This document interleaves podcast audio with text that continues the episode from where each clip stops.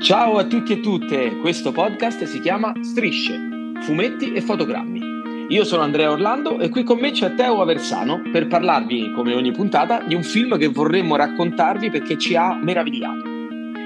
Nel 1895, per convenzione, nacquero i fumetti, cioè le strisce illustrate inizialmente affiancate ai quotidiani, ma anche il cinema, i fotogrammi in sequenza che danno l'illusione del movimento. Parola chiave per entrambi, striscia, come immagini che si susseguono. Per come la vediamo noi, queste due invenzioni si intersecano per realizzare una magia, farci sognare ad occhi aperti.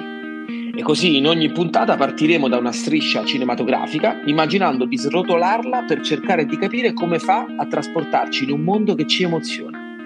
Una sola regola, no spoiler e viva le storie! Ciao Teo, bentornato. Ciao, eccoci. Eccoci, la nostra ritrovato. presentazione è fatta. Ben ritrovata anche a te. E oggi parliamo di, eh, eh, oggi parliamo di un mega. Lo so, eh, questo podcast lo vedo molto in 3D. Si sente in 3D anche. sì, anch'io.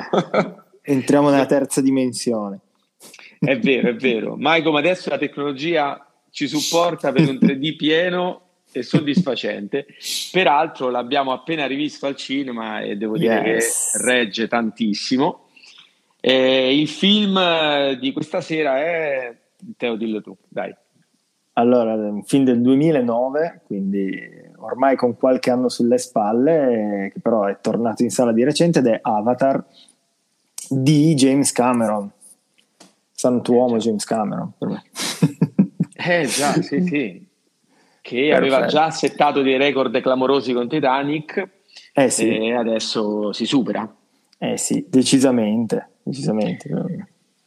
Eh, sì, eh, guarda, sono, sono, stato contento di averlo rivisto effettivamente al, al, cinema con la riedizione, perché poi sta per uscire il, sì. il, seguito, perché effettivamente io ricordo questo come l'unico vero film in 3D, per tutta una serie di motivi che poi adesso vedremo, però effettivamente ricordo che l'immersione di questo tipo di, di racconto è imparagonabile, cioè non ha uguali finora, per me mm. è nella storia mm, del mm, cinema, mm, ma insomma penso sia abbastanza eh, conclamata. Ma sì, sì, non, su questo da quello che ho capito non siamo da soli, nel senso che effettivamente ha lasciato proprio un segno gigante intanto su, su quell'aspetto proprio tecnologico. E, e rivederlo di, di, recente dopo, tra l'altro, eh, non mi ricordo nel tuo caso, però nel mio caso erano anni che non vedevo un film in, con gli occhialini di nuovo, per intenderci, al cinema, eh sì. e mi ha colpito perché effettivamente usa proprio bene, e lo vedremo, quell'aspetto anche a livello narrativo, secondo me. Quindi non sì, è sì. semplicemente un, un, trucchetto da, come dire, da, da, Luna Park, però fa proprio, proprio parte del film. Indubbiamente. Sì, esatto, esatto, è costruito insieme al, al film. Mm-hmm. Eh, eh, già. Allora, raccontiamo al volo la trama, sempre cercando di non eh, andare troppo mm-hmm. nel dettaglio. Eh, vado io? Sì, sì, sì, sì, Va bene. Allora, siamo in, un, siamo in, un, futuro non troppo futuro, però insomma, secondo i punti di vista, perché l'anno è il 2154 e, ed è stato scoperto un paese che si chiama, un paese, un pianeta che si chiama Pandora, che contiene un interessante eh, giacimento di un materiale particolare che potrebbe eh, ritirare su la Terra che nel frattempo ha avuto una serie di disastri come ormai mm. siamo abituati a, ad avere legati proprio alle materie, alle materie prime. Eh, quindi questo giacimento è di forte interesse per eh, questa compagnia interplanetaria che è l'RDA mm-hmm. e, e, quindi insomma di fatto hanno eh, nel tempo coloni- cercato di colonizzare questo pianeta che però è abitato da degli alieni altissimi, bluissimi e, e molto molto agili che sono i navi. La particolarità è che questi navi, essendo effettivamente inavvicinabili, eh, che cosa hanno fatto gli umani? Hanno creato quelli che sono gli avatar, quindi dei navi con un mix di DNA umano e alieno, comandati a distanza da umani e umani che peraltro possono essere solo loro, eh, cioè solo le persone ehm, eh, con quel DNA possono comandare mm. l'avatar costruito, creato geneticamente con quella porzione di DNA. Quindi insomma sono cose specifiche, eh, personaggi specifici che possono essere comandati a distanza solamente esatto. da quelle, dei, quegli esseri umani.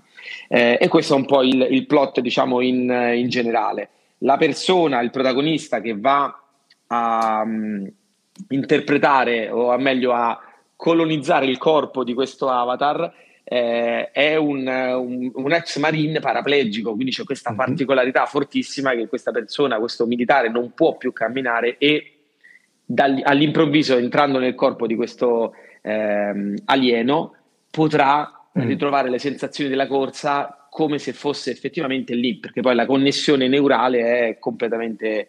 Mm. Ehm, è, com- è, completamente diciamo mecciante utilizzare esatto. un neologismo quindi si va ad installare perfettamente con quelle che sono le sensazioni ecco questa è un po' a lunga linea poi chiaramente ci sono tante sottocategorie però eh, sottocategorie diciamo di, di, racconto però effettivamente questo è l'impianto generale mm. eh, chiaramente quello che accadrà come in ogni buon film c'è un cattivo c'è un buono c'è un, un mondo che, che, è quasi umano perché, mm. cioè, o meglio che è quasi un, un altro personaggio perché poi il eh, l'interconnessione tra alieni e, mm, e, Pandora, e quindi la vegetazione di Pandora è qualcosa di eh, senziente, non è solamente il rapporto che ci può stare tra noi e la realtà eh, del pianeta, ma là c'è qualcosa proprio che va oltre, eh sì. qualcosa di legato anche all'anima e a un concetto olistico. Mm. Ecco, in generale, non so se vuoi aggiungere qualcosa perché magari mi sono persi dei pezzi paventando uno spoiler, quindi No, beh, il, il nocciolo è quello. E loro appunto, forse il, se vogliamo, il giochino è anche quello che i nostri personaggi si immergono in un certo senso in questa situazione virtuale quasi, con cui prendono poi fisicamente il controllo di questi eh, pupazzoni alla fine, che sono dei loro avatar, un po' come noi dobbiamo mettere gli occhialini per poter effettivamente vedere il, il film, perché sennò ovviamente è, è del tutto inguardabile. E, e, questa cosa sicuramente gioca un po', come dicevamo, anche nella, nella trama, nel, me, nel metacinema di, di, Avatar. E cos'altro c'è da dire in più? Beh, come dicevi tu, ci saranno degli scontri, ovviamente non tutto andrà come qualcuno si aspettava, perché poi la missione è eh, in teoria quella di eh, di Jake, anche che è il protagonista, è una missione in teoria pacifica, quella di appunto entrare in contatto con questi alieni in modo tale da convincerli pacificamente a, come dire, ad accoglierli. Sì, e, ehm, eh sì. però eh, qualcosa possiamo prevedere che non andrà come ci, si, come ci si aspettava. E di mezzo ci sono poi i, in questo caso le guardie del corpo, le possiamo chiamare così, cioè questi ex eh, militari, questi mercenari che sono di stanza su, su, Pandora, che il loro unico obiettivo è quello di difendere le miniere, difendere la compagnia, appunto ovviamente rischieranno di arrivare in scontro proprio diretto e frontale con questi alieni. Versione poi se vogliamo è molto simile a quanto è successo con i nativi americani e così via. Quindi sicuramente è una trama che risuona molto nel, anche nell'immaginario eh, d'oltreoceano. Sì sì, effettivamente una cosa che mi ha stupito ragionandoci è che la trama è molto semplice a raccontarla sì. a volte perché ehm, è un plot veramente banale per alcuni versi, o meglio, che ricalca, come dicevi tu, tantissimi mm ehm, topos narrativi e quindi sì. possibilità che, mm, che, ci sia una eh, intromissione in un contesto, in una comunità eh, da parte di altre persone che vogliono affermarsi o prendere possesso di quella comunità per vari motivi, appunto che ci sono, a volte sono artefatti, a volte il pianeta, eh, armi e via dicendo, e quindi poi c'è uno scontro per cui eh, i nativi non hanno fatto nulla e queste persone vogliono distruggerli solamente per sete mm. di potere e quant'altro. Quindi è molto banale, però a me piacciono molto i film banali in realtà se sono raccontati in una maniera straordinaria mm. e questo è un po' il, forse il, il segreto di ogni buon film. Cioè, è vero che una buona trama spesso sorregge il film, ma in questo caso è quasi il contrario. Eh, è, sì, è sì, sì, la tecnologia cinematografica che sorregge una, una trama che a raccontarla potrebbe non interessare. Sì, esatto, anche perché sembra quasi voluto, diciamo che non debba far distrarre troppo, anche se vogliamo poi dal, dallo spettacolo visivo. Eh, perché poi è un film che rivedendolo anche da poco eh, a me ha stupito di quanto non, non, molli niente, cioè in realtà il ritmo è più sostenuto di quanto ricordassi e quindi comunque c'è anche un racconto piuttosto concitato, senza grosse pause eh, di riflessione, eccetera, e, ed è molto sul ritmo, sulla tensione di uno scontro appunto che sta per succedere, dell'inevitabile e così via. E, e, quindi la trama sì va assolutamente in secondo piano in quel momento lì. Ecco, diciamo che è, non è proprio un pretesto, ma potremmo quasi avvicinarci all'idea di un pretesto per mettere in scena mm. tot cose, che comunque devo dire che funziona, per quello che deve fare funziona molto bene, convince, ripeto, senza aspettarsi chissà che, che trama incredibile, eccetera, però nel, in quello che deve fare secondo me funziona molto molto bene. Sì, sì, ehm, sì eccezionalmente bene. Ehm, eh, da cosa partire? Allora, la cosa mm. che mi ha colpito in effetti di più, l'abbiamo già accennato, questo 3D particolare, ma perché è particolare? Perché in effetti il pensiero di Cameron era di girarlo in 3D mm. e per farlo, come sempre, come già aveva fatto anche in Titanic, ha mm. imposto in qualche maniera un'evoluzione ehm, tecnologica. Eh sì. Quindi lui in primo luogo si è messo a progettare eh, le macchine da presa che poi avrebbero, eh, avrebbe riutilizzato in maniera un pochino perfezionata in Avatar, perché mm. il progetto effettivamente lui lo pensò fin dopo Titanic, cioè l'idea era quello di subito dopo Titanic di iniziare a mettere mano eh al sì. progetto. Eh, però chiaramente adesso vedremo effettivamente all'epoca non c'era quel tipo di tecnologia che lui avrebbe voluto e quindi cosa ha detto? Non è che mi arrendo, ci metto mano io, contribuisco a costruirla. Eh sì. E, ehm, Ma allora, mm, questa cosa qua è una delle cose per cui io apprezzo tantissimo Cameron come, come regista, ma prima ancora proprio come filmmaker, che sembrano parole un po' no? mm. che si sovrappongono, però in questo caso è veramente qualcuno che cioè, vuole innovare pur di portare suo, la sua visione, la sua idea eh, e fare una cosa che tutti gli dicono no guarda non si può fare punto eh, oppure costerà un fantastiliardo ma lui tant'è ha quella testardaggine creativa di dire no lo faremo ci arriviamo a farlo come lui non ce ne sono tanti eh, beh, il suo illustre predecessore sicuramente era Kubrick mm, anche sì. lui no, è famoso il discorso di aver usato le, la NASA di fatto per girare Belly, Barry Lyndon perché avevano una sensibilità altissima e poter girare a lume di candela che anche lì tutti gli dicevano è impossibile con quello che abbiamo adesso la vera e propria e, e, poi per certi versi, come lui, secondo me c'è anche Christopher Nolan, che sono anche eh, sì. lui contemporaneo e sicuramente affine no? come pensiero. Poi, eh, che dire, lui è uno che in passato, forse anche per questa sua, come dire, testardaggine, ha avuto un po' di, di problemi, mettiamola così, col, col, cast. Non è questo il caso, però basta andare a leggere le, cosa è successo no? sul set di, di Abyss. Mm.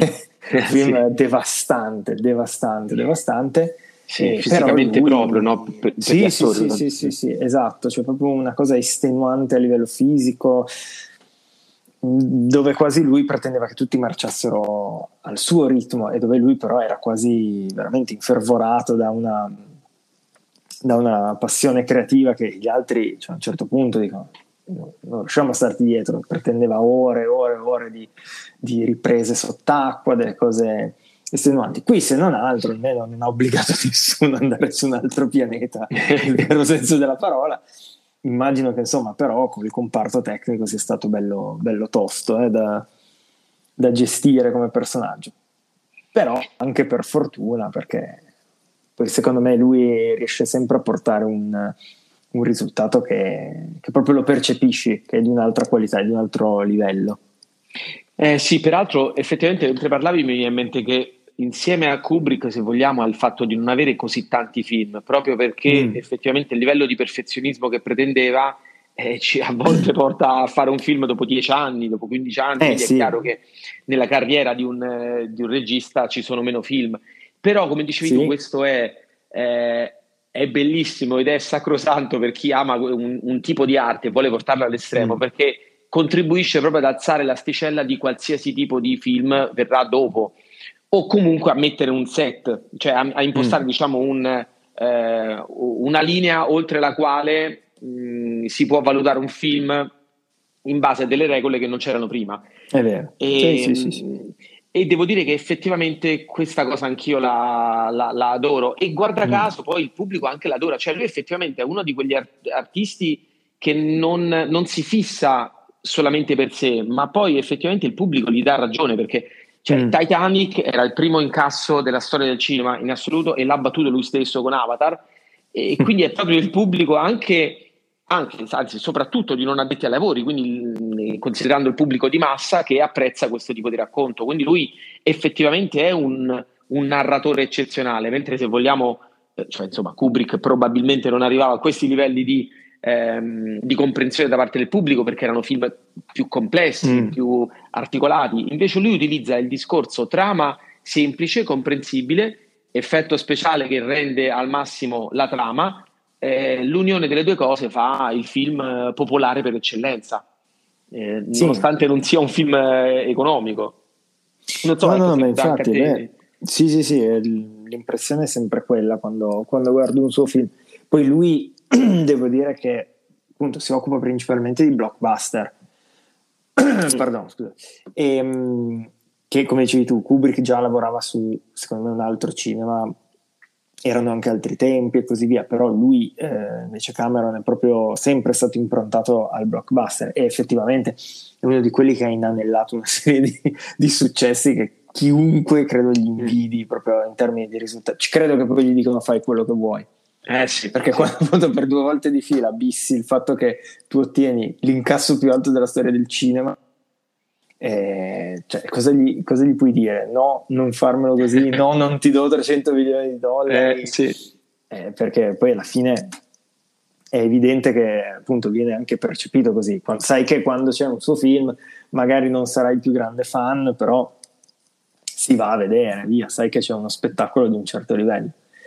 E lui ha sempre, mh, dal lato produttivo, eh, anche qua, secondo me in Avatar, c'è sempre tanto di ancorato eh, anche al, al materiale, al, al, materico, cioè per quanto sia tutto per lo più tra blue screen e cose così, più tutta la tecnologia del 3D, eh, però lui, cioè comunque uno che come posso dire, ama molto l'artigiano, mettiamola così, eh, l'effetto speciale pratico, anche solo come riferimento per poi chi andrà a fare un, un effetto speciale eh, digitale, diciamo così. Quindi lui capisce molto bene questa cosa qua. E ehm, ha sempre avuto questo, questo, aspetto, mi ricordo una cosa che raccontava lui nel, nel commento di, di Terminator 2, che è, forse secondo me è il più bel film e lo, lo amo alla follia. Però al di là di quello, il, una cosa che raccontava in una scena dove si vede un elicottero che passa sotto un, un cavalcavia dell'autostrada, quindi una roba assurda, no? E lui diceva: Sai come abbiamo fatto mh, questo effetto speciale? E il suo dice: eh, No, non lo so. E lui: Abbiamo fatto passare un elicottero sotto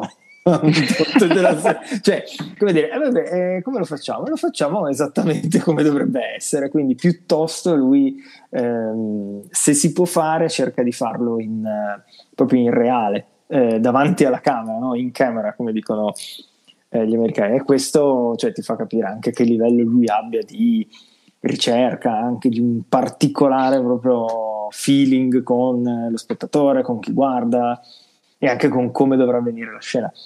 E, e qui secondo me lui ha, tra virgolette, rotto proprio tanto le scatole, mi immagino, perché tutto venisse esattamente con quel feeling realistico. Mm, e per me ci è riuscito, anche rivedendolo dopo, cos'è, 13 anni. Eh sì, sì. Eh. Cioè, è passato tanto tempo eppure regge tanto. Sì, sì. E, effettivamente lui è comunque un artigiano, quindi al di là dell'effetto digitale mm. Eh, va bene, però quando l'effetto digitale è al servizio poi del, eh, del racconto eh, è funzionale, non è visto come posticcio. Mm. E tant'è che comunque il film è girato anche tanto in motion capture. Eh sì. e, e, quindi gli attori effettivamente è vero che motion capture per carità si potrebbe dire che non è l'attore reale però in realtà e anche lui lo diceva ma anche Spielberg leggevo che facendo una visita al set, che è stato uno dei primi insieme a Peter Jackson, che erano una combriccola di amici e hanno potuto visionare un pochino il test, e supportava questa teoria, cioè effettivamente la motion capture non è eh, l'uccisione dell'attore, ma in qualche maniera un'esaltazione portata su un altro mm. piano, perché effettivamente le, mh, eh, il, il, digitale che tu vedi sullo schermo ha comunque le movenze muscolari eh, del tutto aderenti alla realtà dell'attore.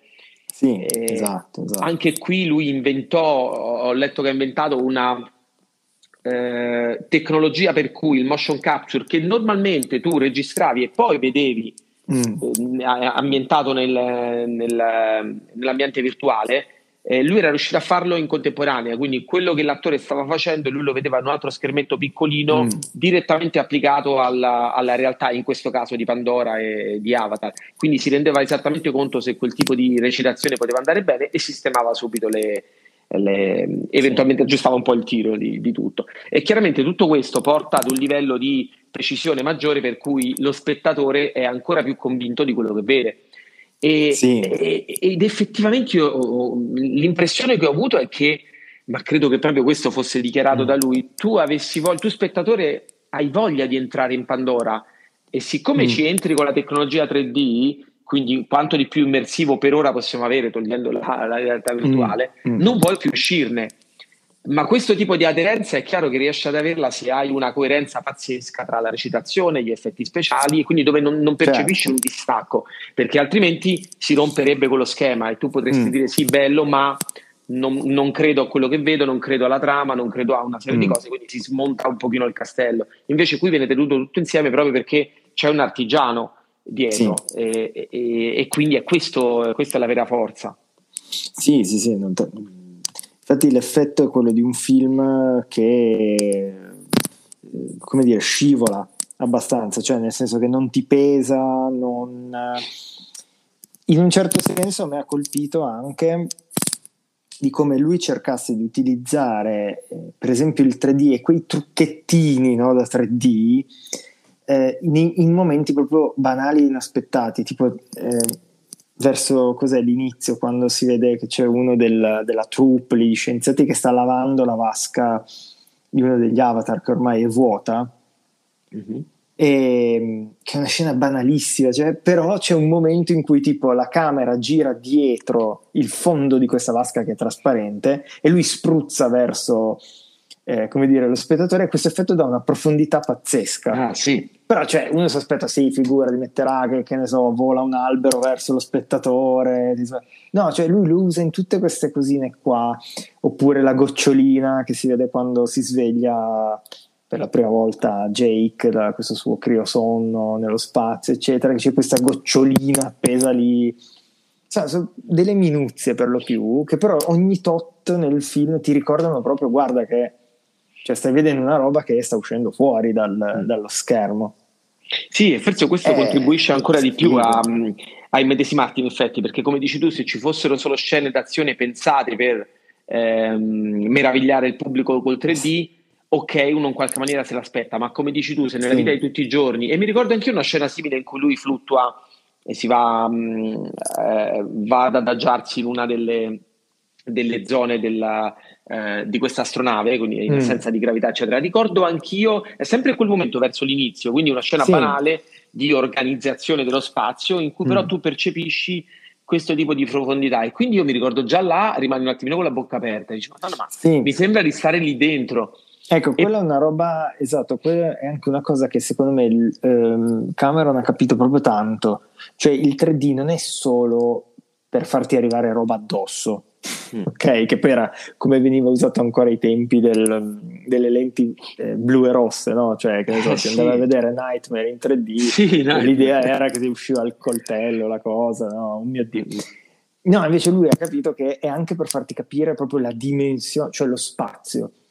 Se tu vedi quella stessa scena senza gli occhialini, cioè nell'edizione che ne so, a casa sul Blu-ray, effettivamente sì, è un'astronave grande, ma quando tu la vedi con l'effetto profondità che ti dà, ti rendi conto che è grande, tra virgolette, come una cattedrale, cioè gigantesca quella struttura. Certo. Perché è riuscito a darti proprio una profondità di campo che, che se no fai fatica a percepire quella dimensione. Per cui per, tanto di cappello, perché capire che non è solo venire verso lo spettatore, ma è spingere semmai il fondo ancora più in là, cambia parecchio, secondo me, la, anche la, sì. proprio la scenografia. Sì, sì, c'è proprio secondo me un'onestà intellettuale eh, nel dire io ho concepito questo film perché secondo me eh, è bello da vedere in ogni suo mm. aspetto, non perché devo, um, devo, colpire lo spettatore, non ho bisogno mm. insomma di fare quel tipo di, eh, di sotterfugio. E, ehm, ed è sì, effettivamente insomma, il pubblico glielo riconosce, mm. ma poi questa cosa del 3D, io sono stato stupito quando ho letto alcune cose. La nascita del 3D è veramente quasi agli albori del cinema, perché insieme nascono prime, i primi sviluppi. Sì, quindi per dire come da subito si erano entrati in questa ehm, in questo ambito, perché effettivamente l'occhio umano, cioè abbiamo due occhi e quindi è chiaro che mm. abbiamo questo tipo di profondità che da sempre si è, cercati, eh, si è cercato di ricreare. Eh, e mi ricordo, se tu hai citato Nightmare tra gli esempi mm. un po' più un po' più sempliciotti del, sì. um, de, del, della prova 3D, ma anche Hitchcock ci provò. Io me lo ricordo con ehm, eh, delitto, il delitto perfetto, dai al M for a Murder, e anche lì lui sempre non erano chiaramente pensati in 3D, però erano stati poi rieditati in, in 3D per dare quella sensazione di... E mi ricordo che c'era questo effetto in cui eh, lei... Uh, dunque, è Grace Kelly, mi viene il dubbio, in... Eh, delitto perfetto. Ora lo cerchiamo comunque, al, allunga la mano per prendere la forbice in una delle scene più famose mm-hmm. eh, e questa mano si allunga verso lo spettatore. Quindi c'erano queste tipologie molto agli albori eh, per, per, andare a stupire il pubblico. Però mm-hmm. è mhm. chiaro, era più un, spesso per riportare pubblico e riprendere un pochino di eh, rifare un pochino di soldi, magari per un film già uscito. Eh, e quindi è un po' quello che, che diciamo all'inizio era stato, era stato per, per, cui era stato utilizzato il 3D. Però sì, mi ha stupito come effettivamente era veramente, mm. veramente agli albori. Eh, Grace Kelly, confermo, l'interprete di, del chiaramente anche qui eh, consigliato pazzescamente, però sì, sono, sono, situazioni per cui il film usciva in maniera normale 2D e poi si applicava un 3D mm. per dire ma guardiamo, dai, se lo potreste vedere anche così, tiriamo un po' di, di pubblico in sala e, mm. mm, mm. e, così è stato, anche per alcuni film Disney, eh, Disney mi ricordo ah. Up in 3D, carini eccetera, sì. però era più un modo per dire ma dai, prendiamo anche quel, quel, quel pubblico che potrebbe non essere interessato perché gli facciamo un po' il, gli mettiamo un pochino il, sì. il pizzichio del esatto. il, il, senso del ragno. Sì, for- es- eh, il, allora il 3D il problema è che forse più di altre tecnologie applicate poi al cinema ha avuto un po' la sfortuna che eh, ovviamente è diventato velocemente una baracconata perché alcuni lo usavano esclusivamente per quello. Mm poi, secondo me, sono state fatte anche proprio delle scelte del cavolo, tipo un oggetto per me totalmente inutile era che c'è stato il boom anni fa, la TV con gli occhialini 3D, che però appunto cioè, ti costavano centinaia di euro certo. al paio gli occhialini, quindi se eri una famiglia con due figli marito e moglie già devi spendere un capitale per, per, vedere tipo il film o quell'altro e comprartelo tra l'altro che ne so in Blu-ray che costava pure di più la versione mm. 3D quindi cioè, il problema è che queste robe qua hanno un po' danneggiato è come se non lo so anni fa fosse uscita no, la versione a colori di un film e te la pagavi di più e per vederla a colori dovessi avere un'altra TV diversa, che ne so, rispetto a quella che già usavi a colori per vedere la TV in casa. Quindi ci sta sì. che sono tutte cose che non l'hanno reso proprio popolarissimo. No, tutti i sotterfugi, ma poi appunto a eh. livelli di, di decenni, secondo me se poi se c'è una statistica, non lo so, ma io penso ogni vent'anni forse dici c'è fuori un pochino il 3D sì. e, ehm, e, quindi peraltro effettivamente dopo Avatar le vendite di dispositivi 3D mm. e, e, TV, come dicevi tu, si sono impennate perché effettivamente qualcuno aveva dimostrato che era possibile fare qualcosa di diverso, sì. poi si è fermato lì, nessuno ha seguito eh la beh, strada sì. eh, perché chiaramente poi è molto costoso eh, ovviamente girare un film certo. del genere, in più devi avere anche un'abilità di pensarlo in 3D. Quindi, come dicevi sì. tu, di strutturare la regia in modo tale che quel 3D venga fuori, ma non solo nell'esplosione con eh, no, le, la bomba di fuoco che ti arriva addosso. Esatto. Eh, il problema è che se noi riutilizziamo un po' l'esempio del colore, è come se tanti poi a un certo punto avessero fatto semplicemente la, col- colorato a mano un film in bianco e nero, no? Eh, sì. È più o meno la stessa cosa, c'è tantissimi film, ma anche per dire Avengers, che è un esempio che mi ricordo come abbastanza terrificante.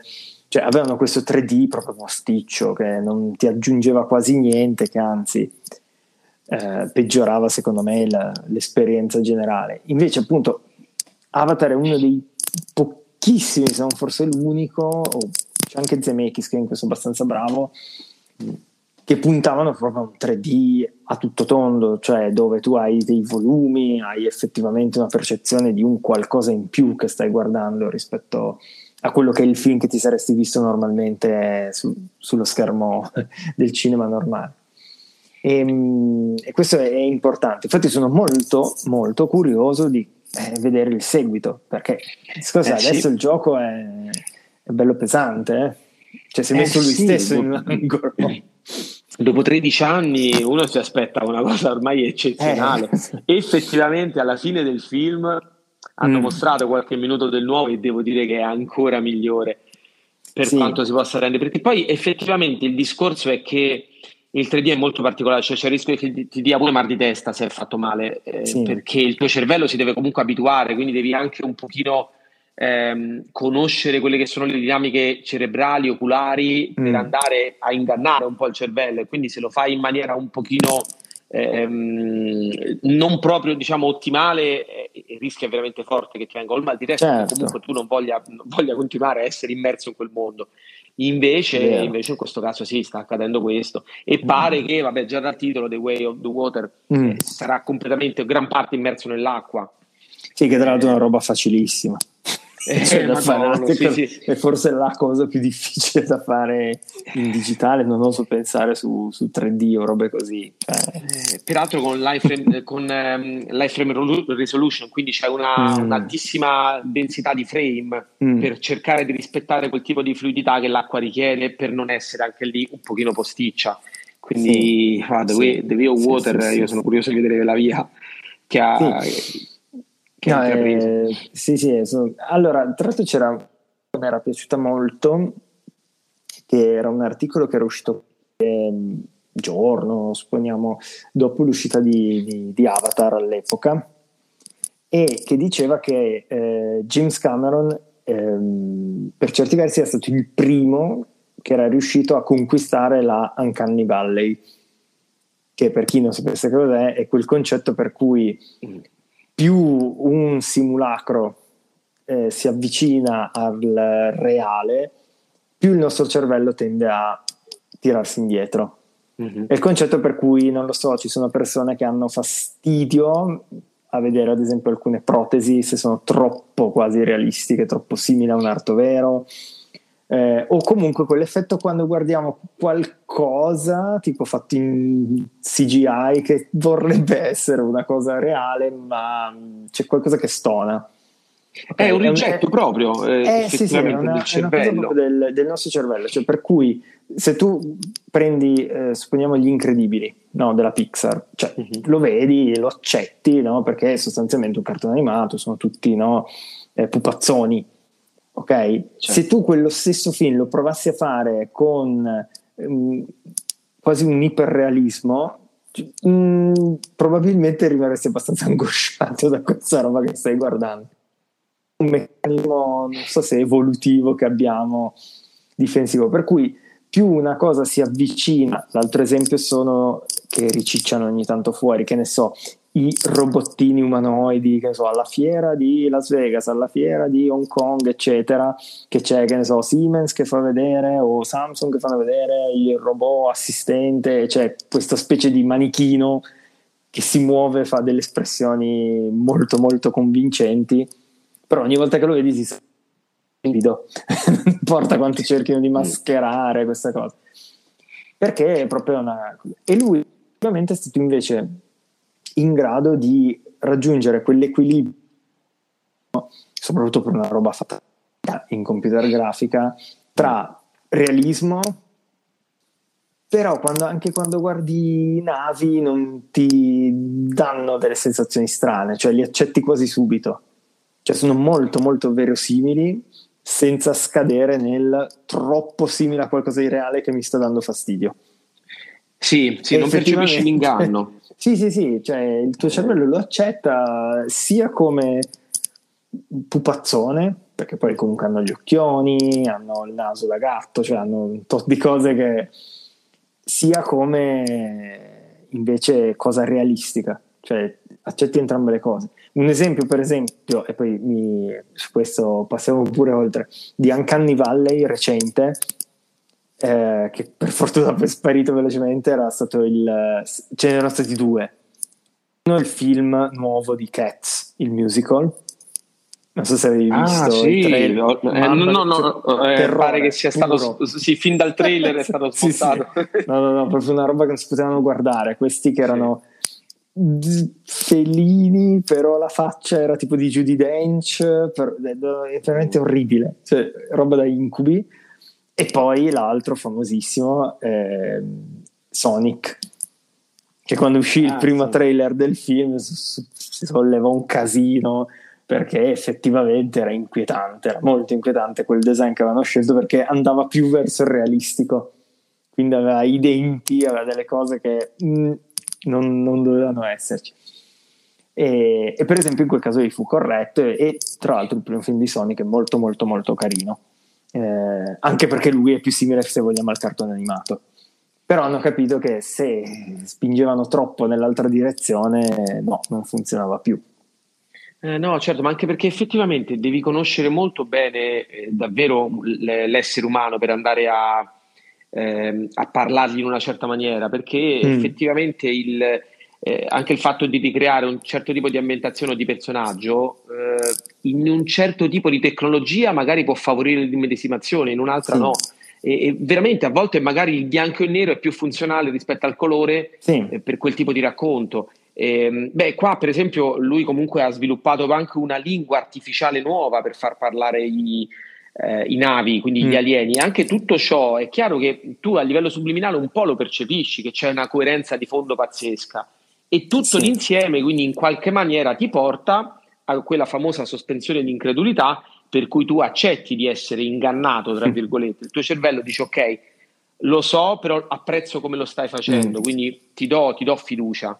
Mm-hmm. Sì, sì, sì, è sempre un po' gli albori di ogni, di ogni tipo di eh, opera d'arte. Nel cinema, mm. chiaramente, che va a stimolare più sensi è ancora, ancora maggiore. Mm. Eh, sì, poi eh, come sempre andando a analizzare un pochino quelli che sono gli anni, mm. cioè cosa accadeva in quegli anni a livello di film, si stava muovendo ovviamente la tecnologia digitale e lui, eh, Cameron ha dato una spinta massiva, però effettivamente c'era anche, eh, l'avevamo già visto anche in una precedente puntata negli anni 2000, c'era già ehm, con il Cavaliere mm. Oscuro, Mm. Eh, la, la, trilogia di Sam Raimi, di Spider-Man negli anni mm. 2000, dove già comunque pure là mi ricordo, parliamo di tutta un'altra cosa, però effettivamente quando ho visto arrampicare, eh, arrampicarsi Tobey Maguire, effettivamente sì. là veramente ho, ho, ho, goduto da spettatore perché era veramente fatto bene finalmente e ricordo anche lì sì. come per anni avevano tentato di fare qualcosa di decente senza esserci mai arrivati quindi effettivamente la spinta del 2000 sì. secondo me è sempre data da Matrix che dal 99 ha detto si può fare di tutto, allora, allora i cineasti hanno detto no, beh, qualcosa dobbiamo fare anche noi. E, e, e, si è andata avanti con, con, questo tipo di ricerca. Poi ovviamente il Signore degli Anelli, quindi mm. c'erano stati già degli esempi per cui si poteva fare, però non parliamo insomma di 3D an- ancora. Per, comunque la strada a livello sì. digitale era, era, stata tracciata in maniera sì, molto sì, molto forte. Sì, assolutamente. Poi il, il contesto anche che ehm, lui secondo me giocava già appunto in un altro campionato. E, ehm,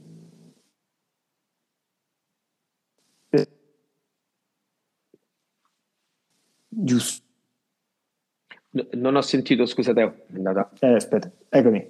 Mi senti? Sì, sì. Ah, ok, ah, no, okay. Cioè, dicevo quello male. Eh, lo sai che scusami, secondo me si sta ribellando proprio Avatar, non lo so, è, è, è camera, non ti ho capito, si è, si è interrotta. Ah.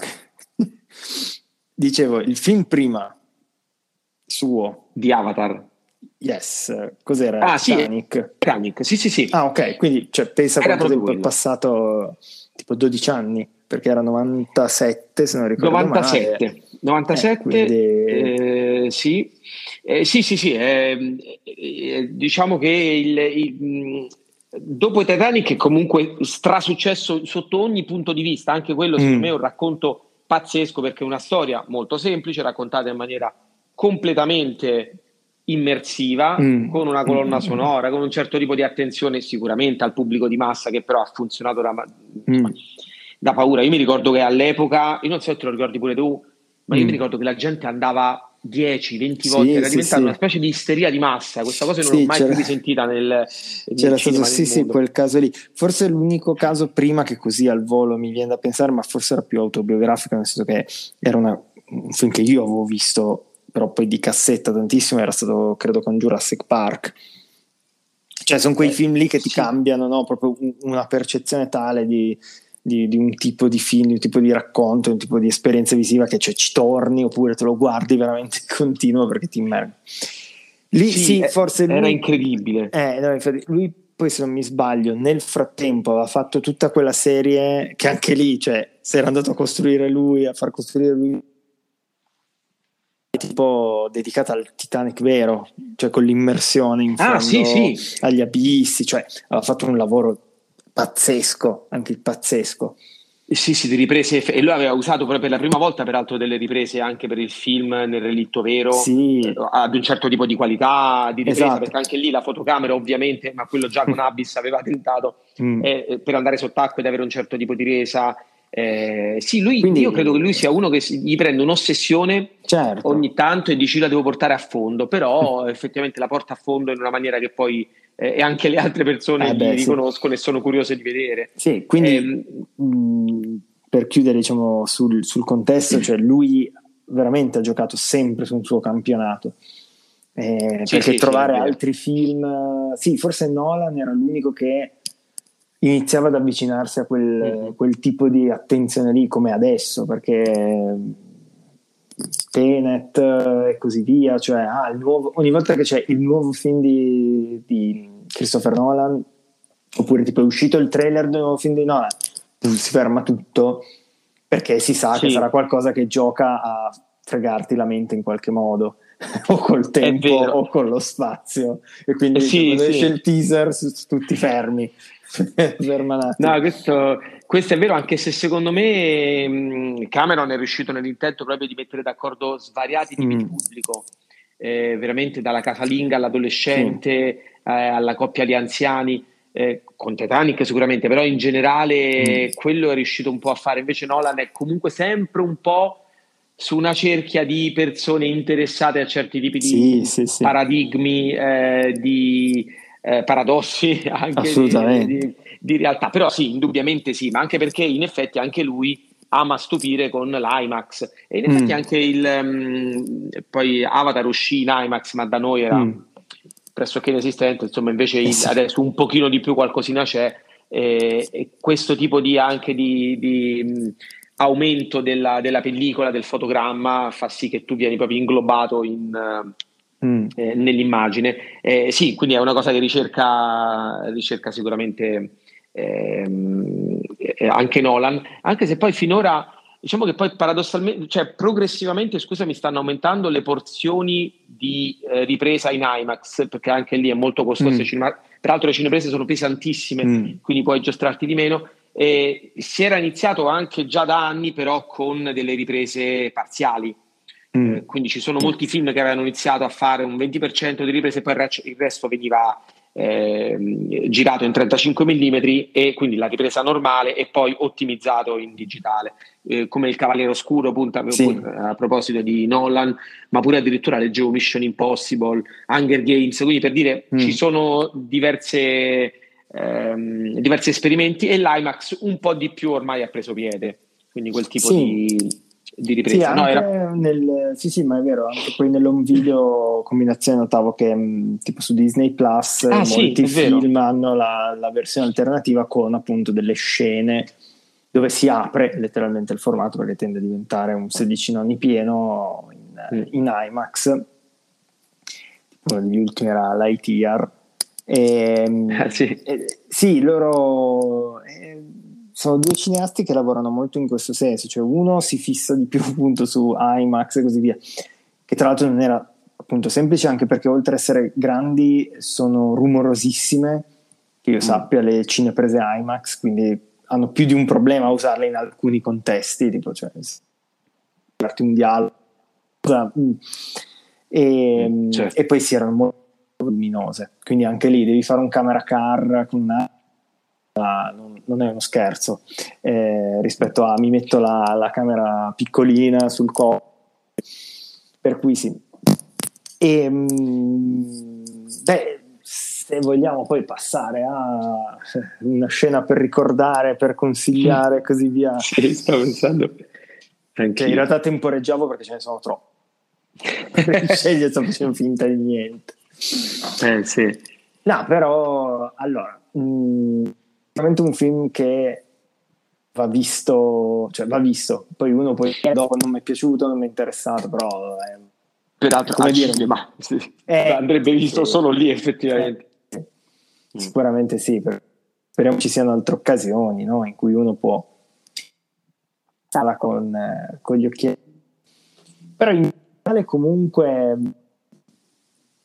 a me è una scena che rivedendola proprio colpito anche per regia, per, per coinvolgimento, eh, diciamo è lo scontro a un certo punto tra i, i navi e appunto questo esercito di mercenari, non mercenari umani, e, tra l'altro tutto volante, cioè tutto no, su navi, su aerei, sì. su eh, queste sorte di elicotteri barra libellule che hanno. Eh, però ecco, quella scena lì mi ha colpito tantissimo per quanto è chiara. Cioè, è molto concitata, ci sono veramente scontri eh, sul filo del rasoio continuo, eccetera, però è tutto chiaro. Cioè, non c'è il sì, sì. del metto la camera a schiaffo così nascondo l'azione. No, no, è proprio tutto in camera e, ed è veramente veramente bello. Non vuol dire tra l'altro che sia una scena lenta. Cioè per quanto sia tutto chiaro è proprio anche concitata come ritmo come, ehm, come regia dello scontro come anche coreografia dello scontro in sé. Perché poi devo dire che, che ti tiene veramente attaccato lì alla, alla poltrona anche se uno potrebbe dire, vabbè, visto che la trama non è granché, non è che mi aspetti chissà che rivoluzioni che succedono in questo momento però devo dire che quella mi ha, mi ha colpito moltissimo.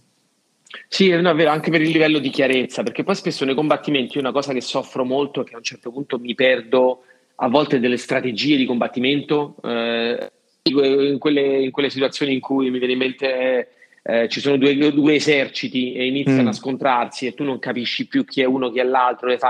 Eh, oppure che tipo di, di progressione c'è nell'attacco, chi attacca chi. Invece anche qui avere una chiarezza e vedere e capire bene cosa sta succedendo è, è chiaro che vuol dire che hai una, una, un'idea molto precisa in testa e che quindi la vai a riportare. Quindi io mi godo, spettatore, mi godo meglio tutto il resto. Non devo andare a capire adesso chi è questo, chi sta succedendo, mm. succedendo e via dicendo. Vabbè, che sì, perché da adesso ci sono i navi che sono blu e, e gli umani, quindi si capiva. Però, però, poi ci sono anche all'interno dei navi, per esempio, delle sotto, degli alieni, sì. delle sottofaide ehm, e quindi dei microscontri. Quindi, insomma, eh, comunque viene tutto reso in maniera, in maniera, chiara. A me questa cosa piace sempre quando riesce a esserci una chiarezza di intenti.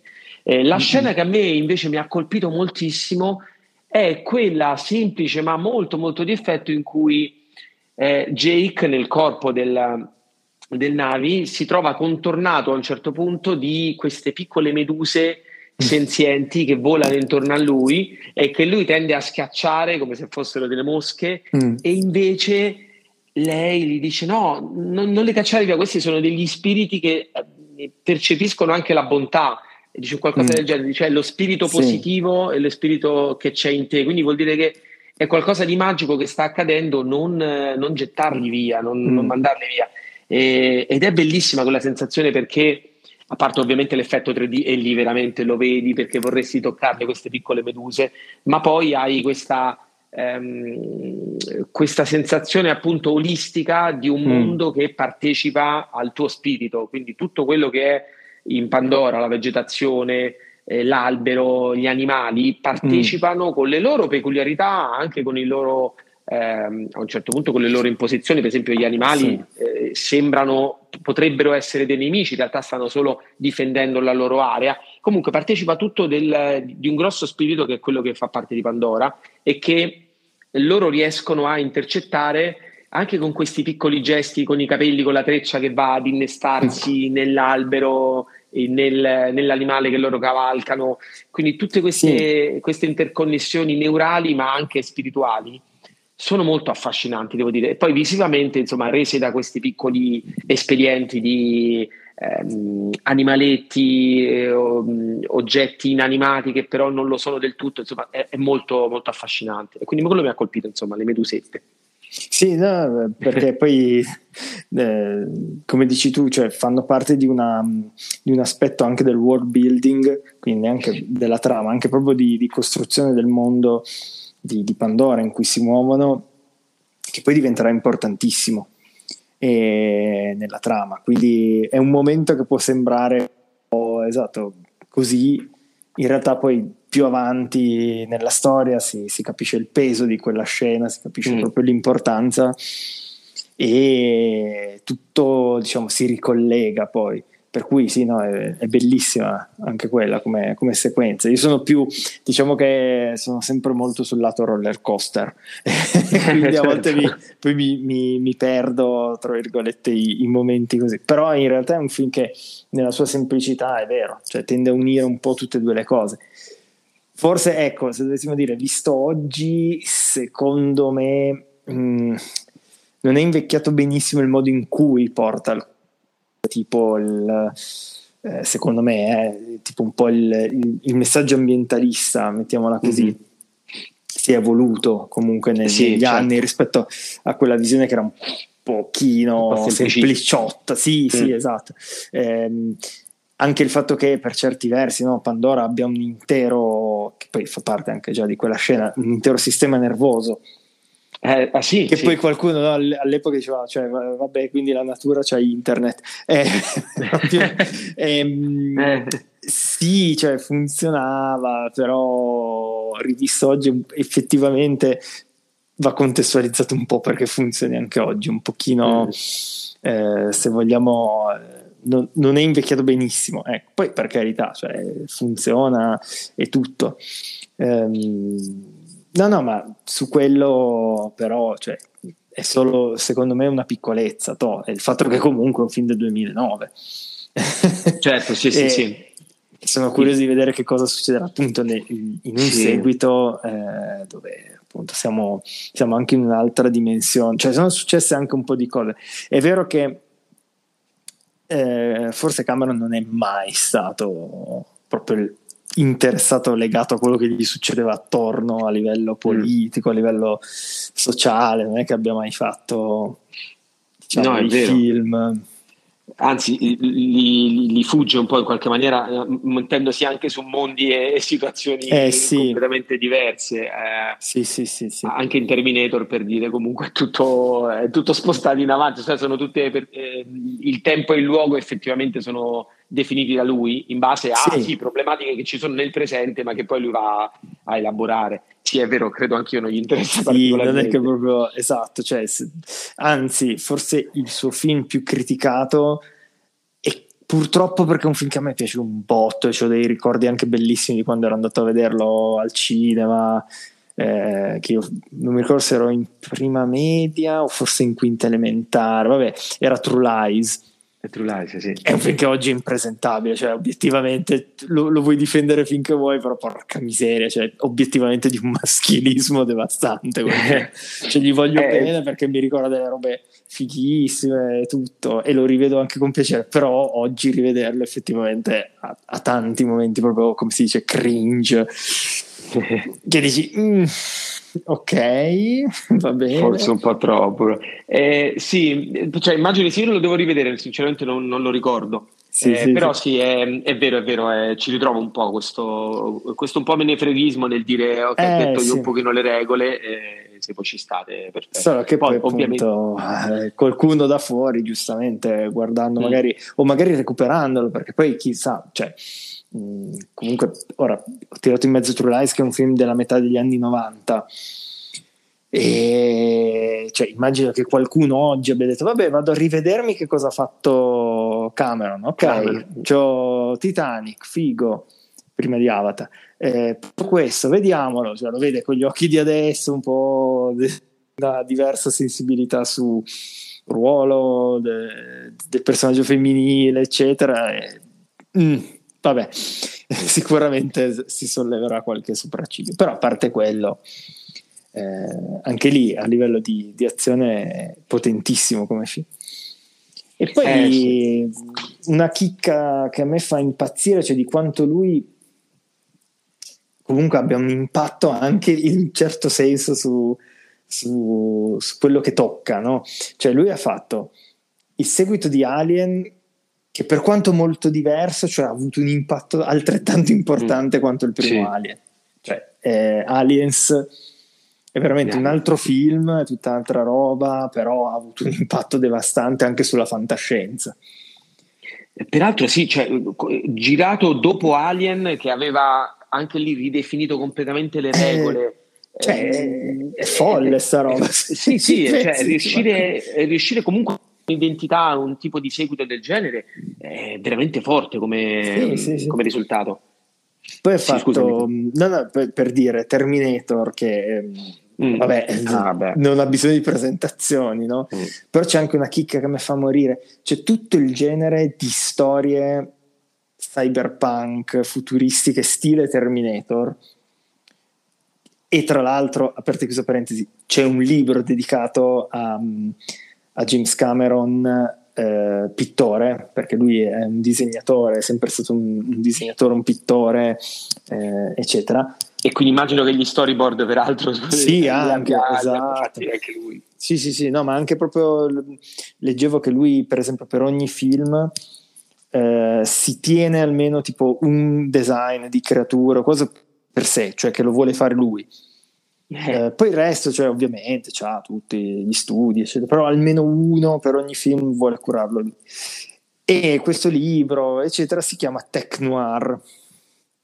Il Tech Noir è eh, il genere tipo Terminator, ok? Destino oscuro, roba un po' deprimente, robot, cyberpunk. Ok, Tech Noir prende il nome dalla che non mi ricordo cos'è, una discoteca nel primo Terminator che si chiama Tech Noir. Cioè che dici, ah, pu- pure quando fa una roba così, cioè diventa il, il, nome di un intero genere, il, il Tech Noir, che anche nella musica tra l'altro si chiama. Quindi a me fa impazzire che lui ogni volta che fa qualcosa, mette mano su qualcosa, deve riuscire a, ad avere un'impronta gigantesca su, su, quell'ambito, anche su minuzie del genere, cioè è pazzesco. È veramente un personaggio in questo senso. Sì, eh, eh sì, sì, o lo ami o lo odi, ma probabilmente ah certo. lo amano, quello sì. Nel frattempo, sì, io anch'io non vedo l'ora di vedere The Way of Water, Avatar, eh, tanto ormai un mesetto dovrebbe arrivare, penso, più o meno. Mm eh, per continuare a vedere un pochino se si adatta effettivamente ai tempi che cambiano o se alla fine mantiene quel discorso esatto. o se rimane come mi pare eh, per, perché ricordarlo cioè perché vederlo penso che insomma in questo caso abbiamo già, abbiamo già raccontato Beh, ampiamente sì. insomma, cioè fosse solo per l'unico vero 3D che sia, eh, che sia sì. mai stato fatto bene. Giustamente, come dici tu, il problema semmai qua è come vederlo o perché vederlo, però vederlo in 3D. il problema eh sì, effettivamente no. è, è, quello, però sì, direi che abbiamo toccato tantissimi punti che, che spero possano un po' ispirare ad andare su, su Pandora. Sì, infatti, poi come sempre le nostre, le nostre chiacchierate hanno un po' questa ambizione di suggerire dei film mm. che per noi sono stati importanti e quindi portare sì. o, sala, o, in sala o davanti alla tv qualcuno o qualcuna che non aveva pensato che potesse esserci magari questo tipo di film e quindi sì, sì, è un po' il nostro contributo a... Anche perché poi mi è venuto in mente proprio adesso, eh, ho scoperto che um, Avatar comunque ha un seguito cioè nel senso proprio un pubblico affezionato che io non credevo, ammetto, eh, perché ah, sì, eh, cioè, non pensavo invece mm. mi ricordo una eh, come dire estasiata di due boh, ragazzine erano quando ero andato a vedere eh, il film di Doctor Strange il multiverso della follia che prima mm-hmm. c'era il trailer di eh, il primo teaser di, del secondo film di Avatar e queste sono impazzite cioè, ah, che meraviglia! Cioè, come se, io non credevo, cioè, boh, pensavo sì. che non avesse tutto questo seguito, soprattutto giovanissimo, che quindi probabilmente non l'ha mai visto in 3D, tra parentesi. Perché... No, certo, certo. cioè, per cui, Ma no, perché io penso che effettivamente veramente quella che la capacità di un grande narratore in qualsiasi campo è proprio quella di comunque di coinvolgere il pubblico. Ora, il pubblico spesso dall'arte in qualche maniera vuole evasione anche. Mm. Non solo, non sempre, c'è chi anche vuole riflettere invece in maniera dura sul, sui, certo, sui tempi in cui vive, però molte persone invece vogliono un certo tipo di evasione eh, fatta bene e questo non, non, è facile effettivamente trovarlo. Mm. Ecco perché narratori come Spielberg, per esempio, sono, vabbè, io poi lo, lo, adoro in assoluto, ma sono così amati perché toccano mm. quel, quel, linguaggio e che poi è infantile di ognuno di noi, per cui mm. ci piace un pochino andare a trovare altre situazioni, altri mm. mondi, in totale sicurezza chiaramente, esatto. anzi col 3D abbiamo quel pizzico di, eh, quel pizzico di eh, anche sensazioni in più, però che mm. poi ti possa far tornare nella, nella, realtà ed essere un po' più eh, completo, se vuoi, o comunque un sì. pochino più alleggerito. Sì, e, sì, e, quindi sì. in questo senso effettivamente io penso non avrà, non avrà età. Mm. Eh, secondo me poi i seguiti di Avatar, perché poi ne hanno annunciati 5 se non sbaglio, quindi eh, pare, ora ogni due anni ci sarà, quindi 2000 dovrebbe essere adesso 2022 questo qua, 2024, 2026, 2028. Eh, quindi 2, 3, 4, 5, sì, insomma, sì, arriviamo sì, fino a Avatar 5. Io penso che prenderà un bel po' di generazioni, mm, effettivamente, eh, e, e, credo che continuerà ad avere, ad avere i, suoi, eh, i suoi seguaci. Chissà se usciranno poi adesso un po' di club in cui ci si veste come i navi, non lo so, sotterranei o, o, non lo so. Comunque sono molto contento, insomma, della, della recensione yeah. di oggi, del film che abbiamo potuto rivedere, perché poi con la scusa è chiaro che ce lo rivediamo anche noi, quindi ci esatto. fa solo che piacere, insomma. benissimo, benissimo. Bene, Teo, sono ancora una volta contento, speriamo che anche a voi piaccia e come sempre poi speriamo anche di sentire un pochino le vostre opinioni. Ehm, mm-hmm. Nulla, io, io, vi saluto, gra- e Teo, grazie ancora del, grazie della chiacchierata. Assolutamente. Ci, ci vediamo al prossimo film. Yes, alla prossima. alla prossima. Ciao Teo, grazie. Ciao, ciao, ciao. ciao.